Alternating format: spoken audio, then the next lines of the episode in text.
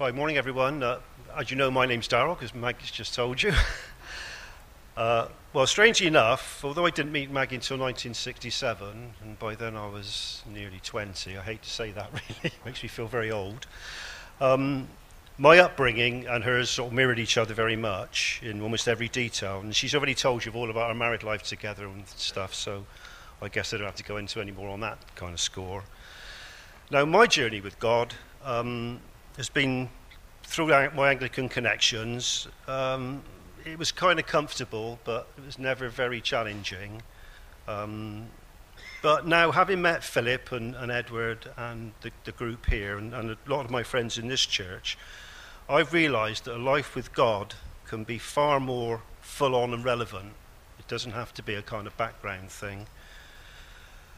Now, over the past six months, probably you've already heard that I've been studying Alpha course along with many of the others that are being baptized today, and Maggie and, and stuff, and we've done a, an, an after Alpha group.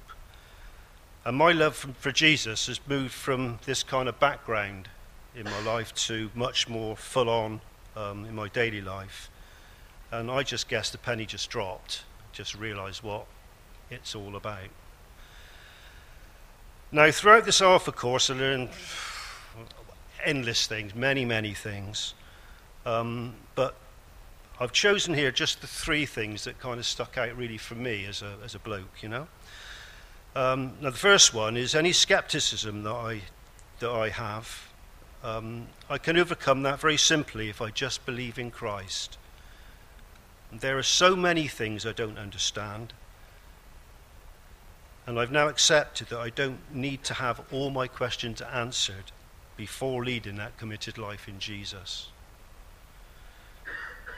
And the second thing, um, so many of the things that make, that make us angry, certainly me in our everyday lives, are just simply not important. Uh, and they serve only to deflect us from our true course in life. I'm just learning to let go and trust in God's love. And thirdly, I believe that all I need now do is not be afraid. Just step out of the boat and keep my eyes on Jesus. He won't fail me. And I've got one final thought, and this again involves Phil, so he's going to get very ego- egotistic over all this. he once told us, um, well, me especially, that he wouldn't have said that he was a religious man. He was just simply a Christian. Well, I'm proud now to be able to say, that's me now.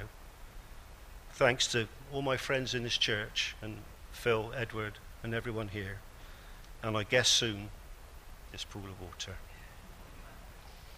Thank you very much. God bless you all.